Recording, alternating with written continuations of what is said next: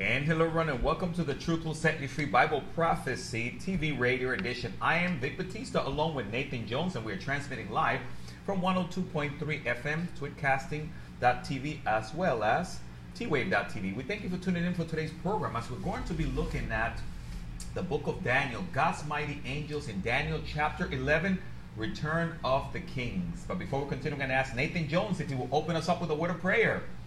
Thank you, Lord Jesus, for this time to study your word. I just pray, Lord, you'll open it up to us, open our minds to understanding your word, Lord. Thank you for this opportunity.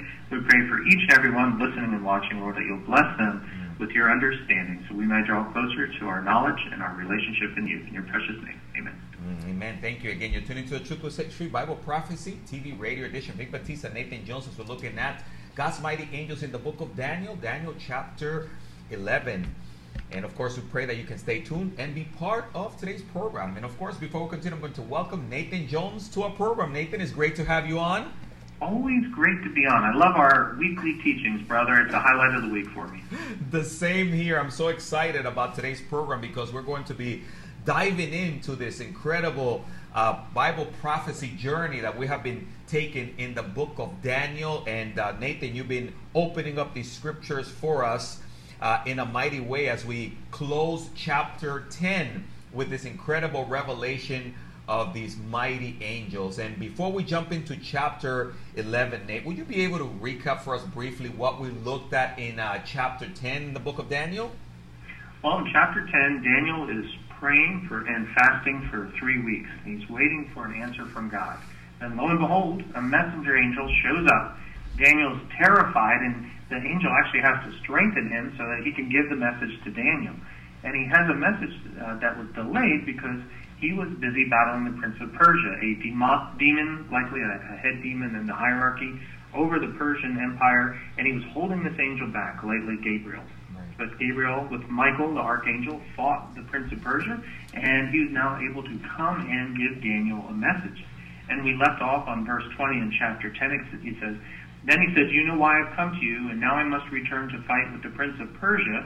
So he's going to go back and fight against the Prince of Persia. "And when I have gone forth, indeed the Prince of Greece will come, but I will tell you what is noted in the Scriptures of truth. No one holds me against these except Michael, your prince." And that actually leads into chapter 11, because for some reason, I got to wonder about the monks who decided chapter and verse breaks. The rest of the sentence goes right into chapter 11. Don't you hate when they do that? You know, there's times where you scratch your head and you're like, what made them think of putting a chapter break here? But that's where they did it. And actually, verse 1 of chapter 11 finishes the sentence from the last verse in chapter 10. Excellent point. So Nathan, in chapter, what we've been looking at here is really a spiritual battle, like it says in Ephesians chapter 6, something that is taking place in the heavens, something that we don't see, but it's there, right? Well, behind all the battles on the earth, behind man's wars, there's a spiritual warfare going on between God's forces and Satan's forces. And this is chapter 10 of Daniel, is probably one of the best chapters in the Bible. Yeah. It kind of pulls the veil off, which we can't see, and reveals the spiritual warfare going on in the background. God sends his angel to Daniel, and he's delayed 3 weeks from battling. Can you imagine battling 3 weeks, one angel against a demon, and then he has to get Michael the archangel to come, which shows the power of the Prince of Persia, how powerful that demon was. And now that the angel, likely Gabriel, has given the message to Daniel, now he says he's got to go back into battle again and go back and fighting the Prince of Persia. And it goes to show the relentlessness of God's mighty angels, right, Nathan? How they fight for us. And they finish one battle, man, and when we pray, they're right on to the next one. Praise the Lord, too, that we're not standing on our own, that God sends guardian angels over us to protect us, and, of course, the Lord's own power.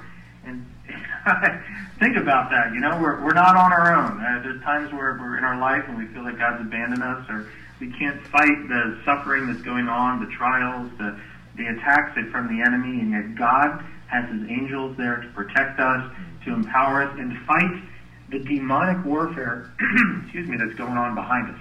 Excellent point. And Nathan, I love this, and we see there how real this spiritual battle is, and people don't recognize that it also materializes into our thought lives, and that's how the enemy creeps in. Like the Bible says in Romans 12, 1 through 2, that we are called to renew the spirit of our minds, right, Nathan? It's a spiritual battle in the head.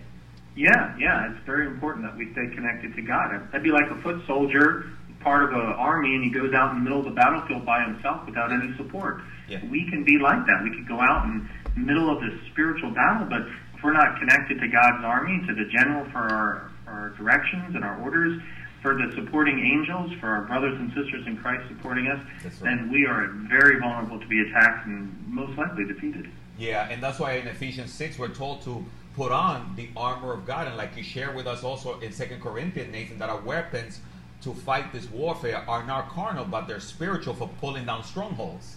Yeah, I don't know about you, but I can take a sword and swing it all over the place and hope to hit a demon, but no luck there, right? And it's not going to even affect it anyway. That's right. Our weapons are certainly different. What kind of weapons do you believe that are spiritual weapons the Bible talks about? Well, Nathan, I believe we touched on this. We talked about fasting. We talked about prayer. We talked about praise and worship. And one of the things that the enemy hates is when we turn things around and we begin to praise God when we recognize that it's Him behind the attacks. Excellent. Yes, our weapons are spiritual and that they're spiritual disciplines, right? To hone us, to be better servants of the Lord, to be more in tune with the Lord's Word, and to connect us to God through prayer and Bible reading. Excellent. So, Nathan, I love the way you closed there, and also not closed chapter 10, but connected it to chapter 11 as you take us now further into these very difficult chapters, right, Nathan? So we're going to do our best to allow the Holy Spirit to minister through us to those watching and listening. You're right. Chapter 11 of Daniel is probably the most difficult chapter to understand because you really have to know the history. Now, I am no expert on history. I have to go to the experts on history to give you a play-by-play, but this angel is giving Daniel a play-by-play of the battles that will happen with Israel caught in the middle throughout what's called the intertestamental time period, or the 400 silent years where God did not talk to the Jewish people. And so this would be from where the prophets end, Malachi, to Matthew. So, when you read Malachi in your Old Testament, then the first book of the New Testament, Matthew, people don't realize there's 400 years of time between that where God had no message for the Jewish people. Daniel 11 fills that gap. It explains the warfare that will go on between the different kings that fight back and forth across Israel, and then it skips way into the end times and starts talking about the Antichrist. Now, brother, many people who have not grounded themselves in the Bible, who do not look at the Bible as God's inerrant word, discount Daniel's prophecies in here in chapter 11 because they're so accurately connected to history, fulfilled 100% historically, that they say, well, Daniel must have been written in around like 200 B.C. It couldn't have been, you know, in the 550 B.C. because his prophecies are too accurate. But with God, prophecy is always accurate, right? Because God always knows what's going on from the beginning of time to the end of time. Excellent point, Nathan. And as we mentioned, the prophecy, oftentimes they jump us or they move around and they're talking about different intervals. And sometimes we need to go back to the future, right, Nathan? That's a pun there. Very fitting to say that today. Absolutely. Well, Nathan, I'm glad you gave us that intro because it's true. When you start opening up chapter 11, people really need to sort of also open up their history books, right? And a lot of what we learn in school, in history, it's all biblical when we talk about these next kingdoms and kings that you're going to introduce us to. Right. I've taught through Daniel 11, of course, in the past, and I've used two main history books for this. One is A Survey of Israel's History by Leon J. Wood, excellent book. Another one was actually a tape series. Now, it shows you how long I've owned it because it's taped. Back to the Future. Back to the Future. It's actually called The Future of Israel. It's by Dr. John MacArthur of Grace Community Church. And on tape 5, he will lead you step by step, verse by verse, through each of the prophecies and then how that prophecy was fulfilled historically. And I highly recommend those two resources for people who are going through Daniel 11 because even though, again, it involves that 35-letter word, study to really appreciate Daniel 11. You need to study the history because the history was fulfilled exactly as the prophecies that were given to Daniel were given. And to me, brother, when a prophecy is fulfilled so accurately and it's so distinct a prophecy, not something general like, he came from the planet Earth, not like that. It shows you that the Bible truly is God's Word. Excellent point, Nathan. And that's why we encourage anyone watching and listening. Again, you're tuned into the Truth Will Set You Free Bible Prophecy TV Radio Edition. Vic Batista, Nathan Jones, as we're looking at the book of Daniel, God's mighty angel, Daniel 11. And you're absolutely right, Nathan. There does come a time when we need to use the dirty word, study and seek the Lord and prayer like Daniel did, and allow the Holy Spirit, right, Nate, to open up the scriptures. Most definitely, yes. The Bible is very important. The Holy Spirit can guide us. It's very important. But to understand the history, we have to go to the archaeologists and historians who understand this best. And that's another proof of Bible. It's not just to fulfill Bible prophecy, but there is nothing, no religious text ever created that's so historically documented and proven. Every day, they're kicking over a stone in Israel and something new is proven that happened in the Bible. And all this that Daniel's about to receive happened in history, confirmed 100% by historians and archaeologists. Praise the Lord. So yes, Nathan, if you can take us there through chapter 11 and those beginning verses, I think that would be fantastic for our viewers and listeners. So follow along with us. Okay, well, we're continuing. Let's just hit verse 1 first, because it's actually finishing the sentence, like I said, of the angel who came. And so it says, also in the first year of Darius the Mede, even I stood up to confirm and strengthen him. So it's finishing the angel's thought that this angel, and it might not be Gabriel, because Gabriel's a messenger, and this one seems to be a warrior, but he's still bringing a message from God, that he was there to strengthen Darius the Mede. Now, give a little background here for those who don't know.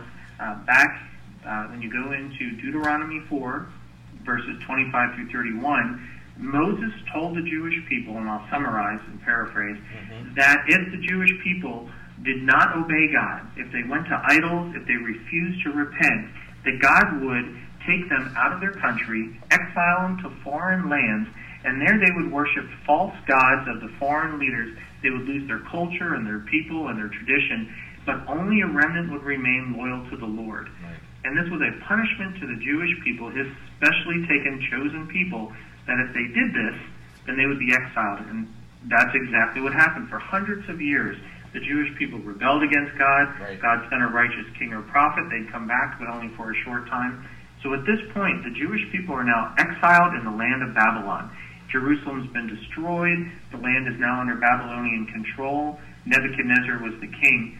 Nebuchadnezzar is defeated by the Medo-Persian Empire. And so now we have the Medo-Persian Empire ruling over Daniel and their people.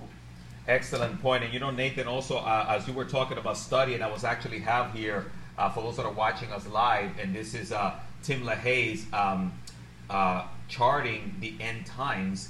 And a lot of what you're saying, they have it here in a really nice format regarding exactly that history. So again, I think it's awesome the way you're opening up this for us so people can recognize that this is just a lot of great historical information, but it's also biblically sound and Bible prophecy coming alive. Well, it's very much tied to Daniel 2. If you remember Daniel 2, we talked through it, where Nebuchadnezzar was given a dream of this giant statue. I can quickly go through there. Yes. You, O king, there before you stood a large statue, an enormous, dazzling statue, awesome in appearance. The head of the statue was made of pure gold, its chest and arms of silver, its belly and thighs of bronze, its legs of iron, its feet partly of iron and partly of baked clay. Now, when you were watching, the rock that was cut out, but not by human hands, it struck the statue on its feet of iron and clay and smashed them. Then the iron, the clay, the bronze, and the silver, and the gold were broken to pieces. At the same time, it became like chaff on a threshing floor in the summer. The wind swept them away without leaving a trace, but the rock that struck the statue became a huge mountain and filled the whole earth. Now, what does that mean? Daniel, fortunately, interprets the dream. And what it is it's four empires. Each stage of the statue is an empire that would rule over Israel during what's called the time of the Gentiles. In other words, when Israel is not ruling over itself, but that Gentile nations are ruling over Israel. He tells Nebuchadnezzar, you, this Babylonian empire, is the head of gold. The chest and arms of silver is the Medo-Persian Empire. Two arms, two parts of the Medo-Persian Empire. And that's where Daniel is right now. But this angel in Daniel 11 is now going to talk about the next empire that will defeat the Persian Empire. Its belly and thighs of bronze, and that's going to be the Greek Empire. And then as we read through, the Greek Empire was defeated by the legs of iron, the two-part empire, the Roman Empire, and then all these empires will be destroyed by the rock not cut out by human hands, which is Jesus Christ. Amen. Yes, Jesus Christ. When Jesus returns to set up his kingdom, that'll be the end of human kingdoms. It'll be the end of Israel being ruled by Gentile nations. Even to this day, brother, Israel might be in their land. They might have control over some of it, but they're constantly battered back and forth by the UN and the Muslims and the Palestinians and all these different groups. But there will be a time where Jesus rules and reigns from Jerusalem. So, during this time period, though, Israel has to contend with these nations, and we're just about to get the prophecy in Daniel 11 of the Greek Empire. Woo! Amazing. You know, Nate, also when you were asking me that question, also what came to mind was Revelation 17, and we talked about this, verses 9 and on, where again, John in this case, the angel is revealing to him, and he says, "Here is the mind which has wisdom, the seven heads or seven mountains on which the woman sits. There are also seven kings. Five have fallen, one is, and another has not yet come. And when he comes, he must continue our short time." And this is all lining up, right, Nate, with what you're bringing us through. Yeah. We're getting another end-time view of the kingdoms that affect Israel during the time of the Gentiles. Matter of fact, if you notice that the two legs, the legs of iron that represent the Roman Empire, extend all the way until there are 10 kings that are mixed with partly clay and partly of iron. In other words, the influence of the Roman Empire continues over Israel even to this day. So there's no other empire past the Roman Empire over Israel. And so that's important to understand, because when we read in Revelation about these 10 kings, 10 rulers, as the earth will divide it into 10 regions, with an antichrist, a one-world ruler ruling over all of them. And brother, I believe that we're at the bottom of the feet, or the legs there, and we're at the ankles, if we have to say, in human history. We're about to see the world divided into 10 regions, 10 kingdoms. But that's getting ahead of ourselves. Right now, we are just in Daniel 11 on the Greek Empire. But that's an excellent point, Nathan. I think what you're also sharing is for people that are watching and listening to recognize the exciting times in which we're living in. And I think people need to recognize where in history we are, so that they would be saying, wow, I can see all these things happening. And that should cause the church, right, Nathan, and Christians to really have a passion now to reach the lost, because the Lord can really return at any moment. That he can. We are living in the season of the Lord's soon return, and now's the time for Christians to really get excited about, one, living a holy and pure life in anticipation of the Lord's return, and two, witnessing and bringing as many people to Jesus as possible before he returns. Excellent point. So no, Nathan, you were not getting ahead of yourself. It's just that you and I get so excited, man, that, you know, we just want to bring as much information as possible. Well, here's a little more information. I like to understand time periods, because, you know, if you don't anchor it in a date, it's kind of hard to understand. But remember that the Jewish people have been burdened by the Babylonians from 605 to 538 BC. And so here the Babylonian Empire rules over, this is the head of that statue. Daniel now is in the Medo-Persian Empire, which ruled from 538 to 331 BC. But then we're about to approach the Greek Empire. And the Greek Empire ruled over that land from 331 to 146 BC, before the Romans came. And so this is the time period that these prophecies that we're going to be covering, from 331 to 146 BC, is what these intertestamental prophecies will be covering. Man, why didn't I take more history in school, Nathan? I hope you're going to give me a passing grade here. Well, it's important, because like we said earlier, Daniel 11 can't be understood without understanding the history. Excellent point. But thank you, Nathan, for sharing that wonderful background. But yeah, take us through. This is very exciting, informative, and also educational. We pray those of you that are watching and listening that you guys are able to follow along and take down some notes, because this is really awesome. Okay. Well, we had, of course, the Medo-Persian Empire come in. Then Daniel wrote this in the third year of Cyrus, which is 536 BC. He died of a war wound, and now we've got Darius the Mede in charge. And this is when he's writing this, because it says right out there in verse 1, the first year of Darius the Mede, even I stood up to confirm and strengthen him. So we've got actually a time frame for when Daniel wrote this.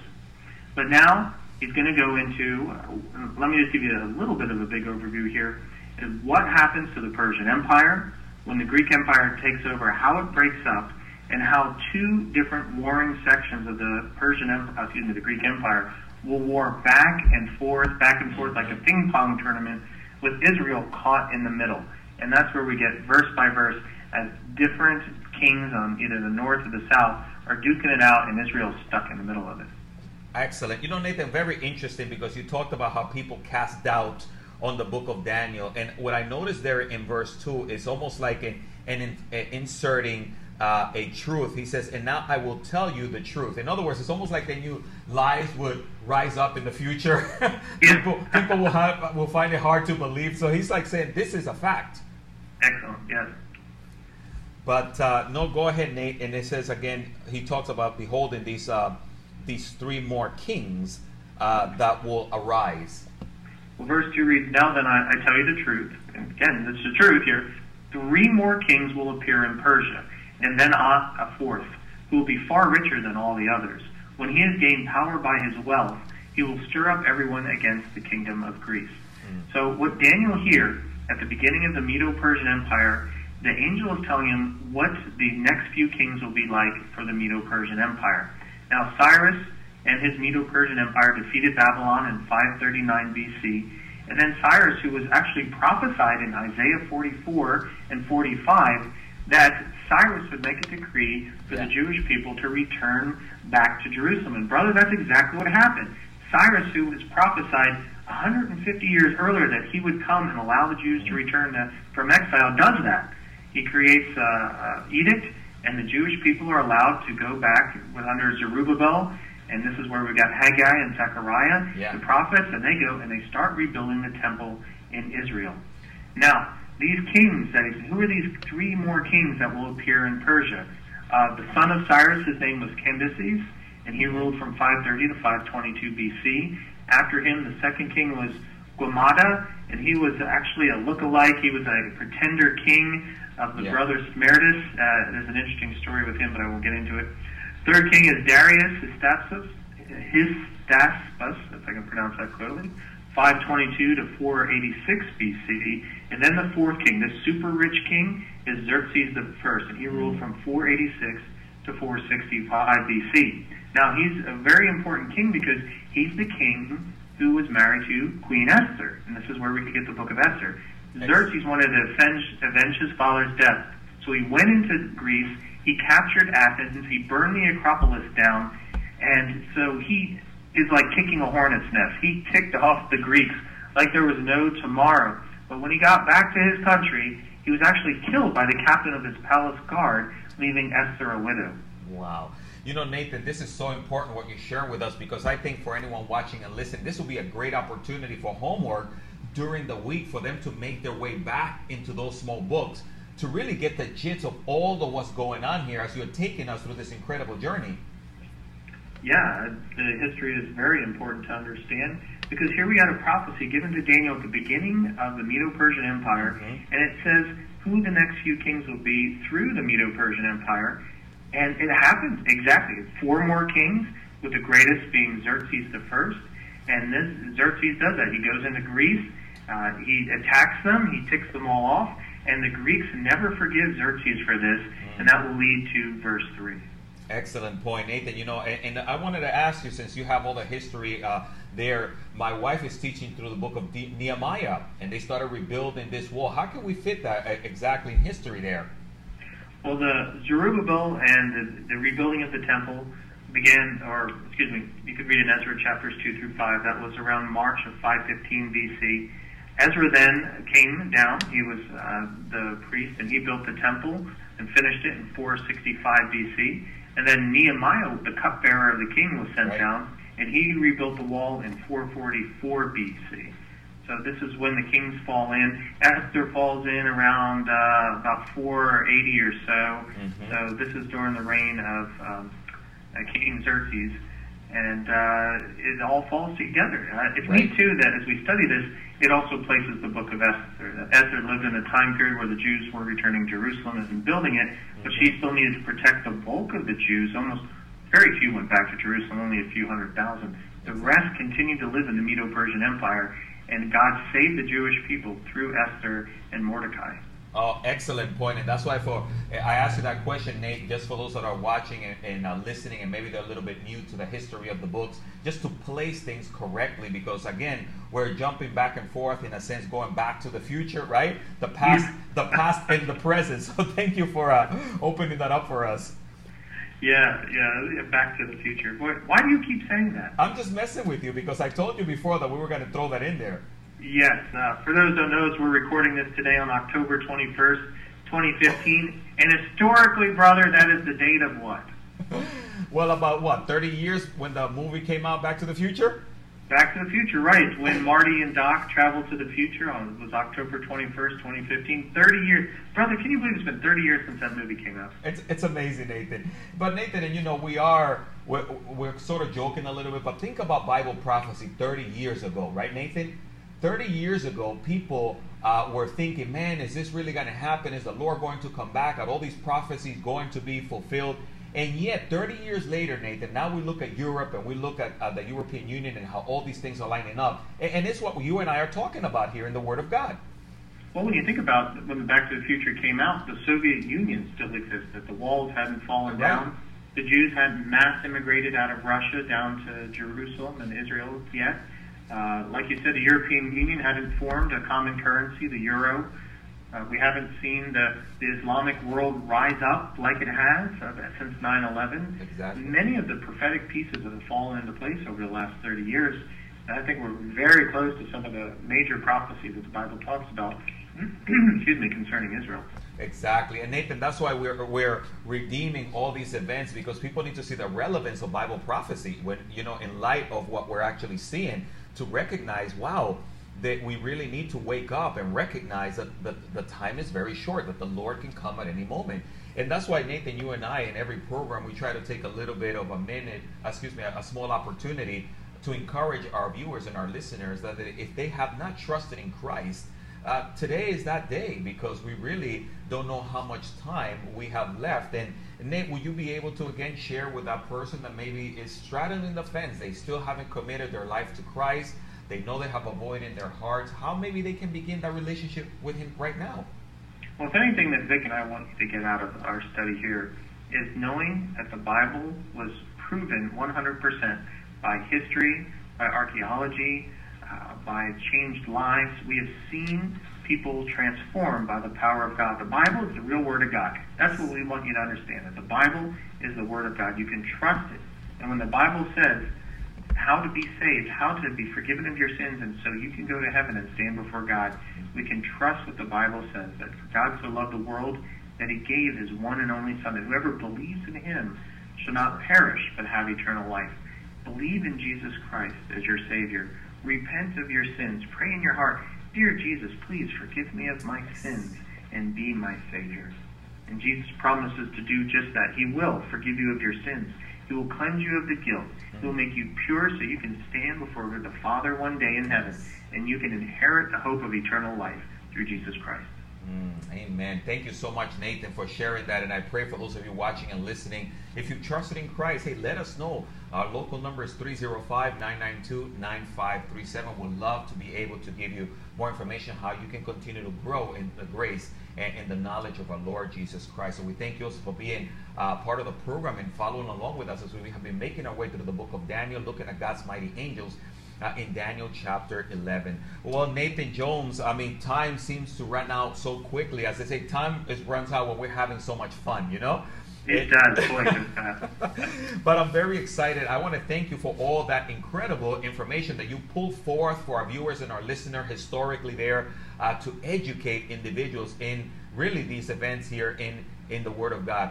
But also, Nathan, as we close, I'm sure people can find more information at the ministry of the Lamb and Lion. Can you close us maybe by sharing a little bit about Lamb and Lion and your contact information, as well as the resources that you offer, so individuals can continue to grow in the knowledge of the Lord? People can grow in their knowledge of God's prophetic word by coming to our website at lamblion.com or christandprophecy.org. And we have a wealth of information. Our founder, Dr. David Reagan, has produced so many materials, articles, videos, our television show, Christ and Prophecy. We have social networks, e-newsletters you can join, a daily blog you can subscribe to. We have all this information. We want to teach you about God's prophetic word, get you excited about the Lord's soon return. Amen. Awesome. Thank you, Nathan. And for those of you watching, listening, visit lamblion.com. The information is there on T Wave.tv in the back screen. And you can also find great information and so that you can draw closer to the Lord. As Nathan said, those dirty words, study. Well, we're giving you the resources so that you can study. Nathan Jones, I want to thank you so much for being part of the program, man. And it's always a pleasure to have you on. And I pray you have an awesome week. You too, brother. Thank you for having me on. It's a pleasure.